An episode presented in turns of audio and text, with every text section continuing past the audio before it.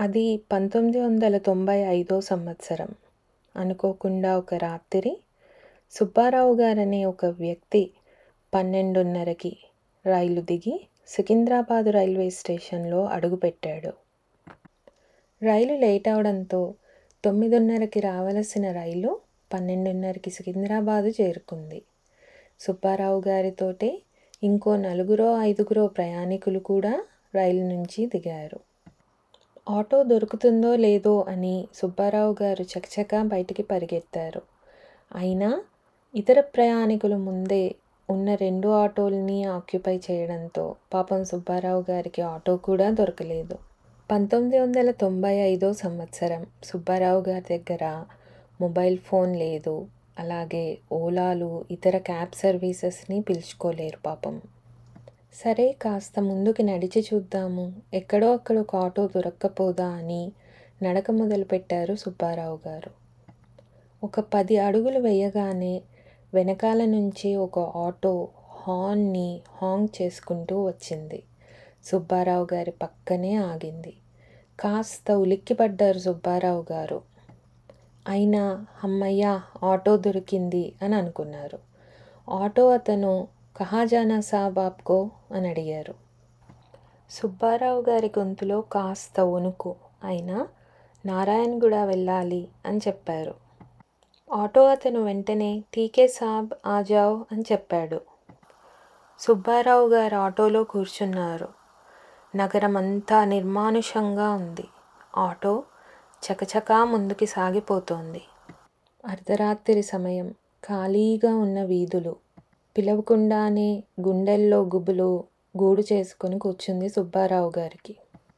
దేవుణ్ణి తలుచుకుంటూ ఎలాగో అలా ఇల్లు చేరుకోవాలి అని ప్రార్థించుకుంటూ ఆటోలో కూర్చున్నారు సుబ్బారావు గారు. దారి పొడవునా ఆటో అతను ఒక్క మాట కూడా మాట్లాడలేదు. భయంతో సుబ్బారావు గారు కూడా ఒక్క మాటైనా మాట్లాడలేదు. అలా నిశ్శబ్దానికి నిశ్శబ్దం తోడయింది ఆ రాత్రికి అంధకారం తోడయింది. ఎట్టకేలకు ఆటో నారాయణగూడని సమీపించింది. సుబ్బారావు గారు కాస్త ఊపిరి పీల్చుకున్నారు. అమ్మయ్య ఇంటి దగ్గరికి వచ్చేస్తున్నాము అని కాస్త ఆనందించారు సుబ్బారావు గారు.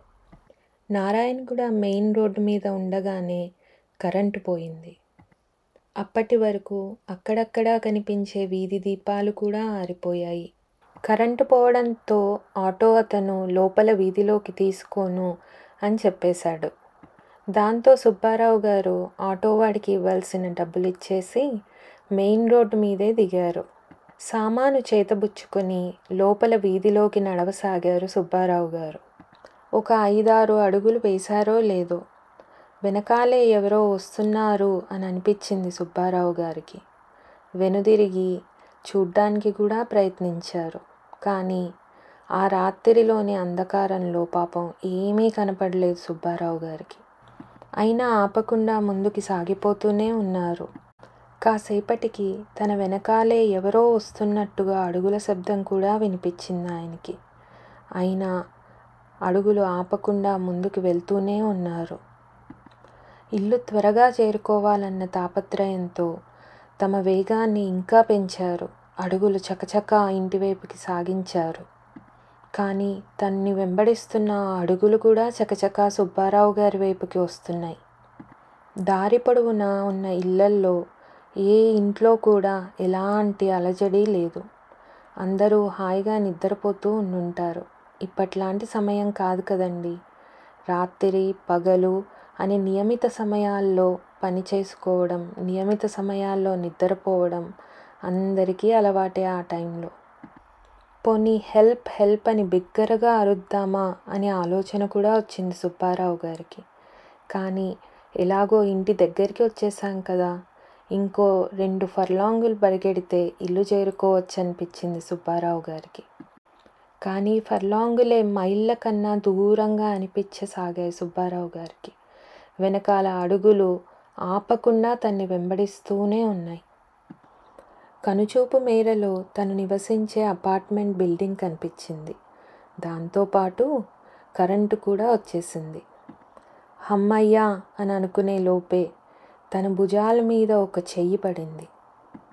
భయంతో సుబ్బారావు గారి అడుగులు ఆగిపోయాయి. అయినా ఇక లాభం లేదు. ధైర్యం చేసి ఎలా అయినా వెనక్కి తిరిగి అసలు ఈ వ్యక్తి ఎవరో తెలుసుకొని తీరాలని అనుకున్నారు ఆయన వెనుదిరిగిన ఆయన ఎదురుగా ఒక ముసలాయన బాగా పెరిగిన జుట్టు గడ్డ మీసాలతో కనిపించారు. చూడ్డానికి చాలా భయంగా అనిపించింది సుబ్బారావు గారికి. ఆ వ్యక్తి సుబ్బారావు గారి కళ్ళల్లోకి కళ్ళు పెట్టి చూస్తూ బిగ్గరగా నవ్వుతూ నువ్వు అవుట్ అయిపోయావో అవుట్ అవుట్ అని గట్టి గట్టిగా అరవసాగారు. కొన్ని సెకండ్లు సుబ్బారావు గారి గుండె ఆగిపోయినంత పరిస్థితి అయింది. సుబ్బారావు గారికి ఏమి చెయ్యాలో ఏమి చెయ్యకూడదో అర్థం కాని పరిస్థితి. ఇంతలోనే వెనకాల ఎక్కడి నుంచో అంబులెన్స్ శబ్దం వినిపించింది. అంబులెన్స్ వచ్చి ఆ ముసలాయన పక్కనే ఆగింది. అంబులెన్స్ నుంచి ఇద్దరు స్టాఫ్ మెంబర్స్ దిగారు. దిగి సుబ్బారావు గారిని చూస్తూ భయపడకండి సార్ ఈయన మా పేషెంటే. బాగా బతికి చెడ్డ మనిషి. తమ మనువలు మనవరాళ్ళతో ఆడుకుంటూ హాయిగా ఉండేవారు. కానీ కొన్ని రోజుల క్రితమే మతి భ్రమించడంతో ఇలా తయారయ్యారు. మీకు ఈయన నుంచి ఎలాంటి ప్రమాదం లేదండి. మీరు హాయిగా మీ ఇంటికి వెళ్ళొచ్చు అని సుబ్బారావు గారికి అష్యూరెన్స్ ఇవ్వడంతో సుబ్బారావు గారి మనస్సు కూడా కాస్త కుదుటపడింది. కొన్ని నిమిషాల్లోనే ఆ స్టాఫ్ మెంబర్స్ ఇద్దరూ కలిసి ఎలాగో ఆ ముసలాయన్ని ఆ అంబులెన్స్ ఎక్కించుకొని తీసుకువెళ్ళిపోయారు. దాంతో సుబ్బారావు గారు మళ్ళీ తమ ఇంటి వైపు నడకని మొదలుపెట్టారు. చకచక ఇల్లు చేరుకొని తమ వాళ్ళతో ఇప్పుడు జరిగినవన్నీ వివరంగా చెప్పాలని అనుకున్నారు.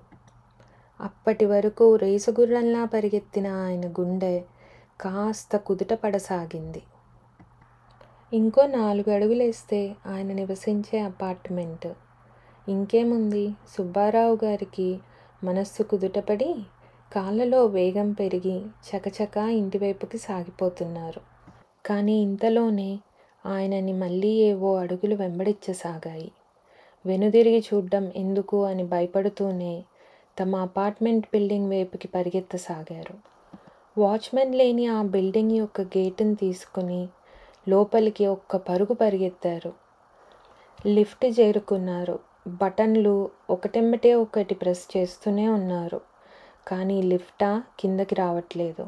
వెనకాల ఏవో అడుగుల శబ్దాలు వినపడుతూనే ఉన్నాయి. ఎందుకొచ్చిందిరా దేవుడా అని మెట్ల వైపు పరిగెత్తారు. దేవుణ్ణి తలుచుకుంటూ మూడో అంతస్తు మీద ఉన్న ఆయన ఇంటికి పరిగెత్తసాగారు. ఒకటో అంతస్తు మెట్లయిపోయాయి. రెండో అంతస్తు వైపు పరిగెడుతున్నారు. ఈలోపే కరెంటు మళ్ళీ పోయింది.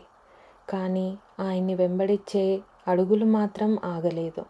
ఆయన్ని వెంబడిస్తూనే ఉన్నాయి. మెట్లు అవడంతో ఇంకా చాలా స్పష్టంగా వినబడసాగాయి.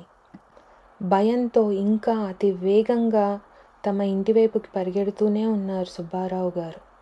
ఎట్టకేలకు తమ ఇల్లు చేరుకున్నారు. తలుపు ముందు నిలబడి గట్టి గట్టిగా తలుపు బాధసాగారు. బెల్లు కొడదామా అంటే కరెంటా లేదు. తమని వెంబడిస్తున్న అడుగులు ఇంకా ఇంకా దగ్గరికి వస్తున్నట్టు అనిపించాయి ఆయనకి. ఇంతలోపే సుబ్బారావు గారి భార్య వచ్చి తలుపు తీసింది. తలుపు తెరుచుకోవడంతో తొందరగా లోపలికి వెళ్ళిపోయి తలుపేసేసి తలుపుకి ఉన్న గొల్లాలు చైన్లు అన్నీ బిగించేశారు ఆయన. ఒక చిన్న కొవ్వొత్తి కాంతి మాత్రమే ఉంది ఇంట్లో. సుబ్బారావు గారి భార్యకి ఏం జరుగుతోందో అర్థం కాలేదు. కానీ సుబ్బారావు గారు మాత్రం ఏదో దయ్యాన్ని చూసినంత భయపడిపోతున్నారని మాత్రం అర్థమైంది. ఏమైందండి? ఏమైంది మీకు? అని గట్టి గట్టిగా అరవసాగింది. సుబ్బారావు గారిక భయంతో ఒక్క మాట కూడా బయటికి పెగలట్లేదు. ఇంతలోపే మూసేసిన తలుపుని ఎవరో బయట నుంచి గట్టి గట్టిగా బాదుతున్న శబ్దం మాత్రం వినపడింది. దాంతో సుబ్బారావు గారికి ఆయన భార్యకి ఇద్దరికీ కూడా గుండె ఆగినంత పనైంది ఇది ఈరోజు కథ. అనుకోకుండా ఒక రాత్రి. ఈ కథని ఈరోజే పూర్తి చేయట్లేదు. కాకపోతే మీ అందరికీ ఒక చిక్కు ప్రశ్న. సుబ్బారావు గారిని రెండోసారి వెంబడించింది ఎవరు? మీరు అనుకున్న సమాధానాల్ని ఖచ్చితంగా మాతో షేర్ చేయండి కామెంట్ రూపంలో. అయితే ఈ కథ ఎవరిది? ఈ కథ నాకెలా తెలిసింది? తర్వాత ఏమవుతుంది? ఈ ప్రశ్నలన్నింటికీ జవాబులు తెలుసుకోవాలంటే మా పాడ్కాస్ట్ వింటూనే ఉండండి. మా ఛానల్ని సబ్స్క్రైబ్ చేసుకోండి లైక్ చేయండి షేర్ చేయండి. అలాగే ఒక్కసారి వెనక్కి తిరిగి చూడండి. మిమ్మల్ని కూడా ఎవరో వెంబడిస్తున్నట్టున్నారు.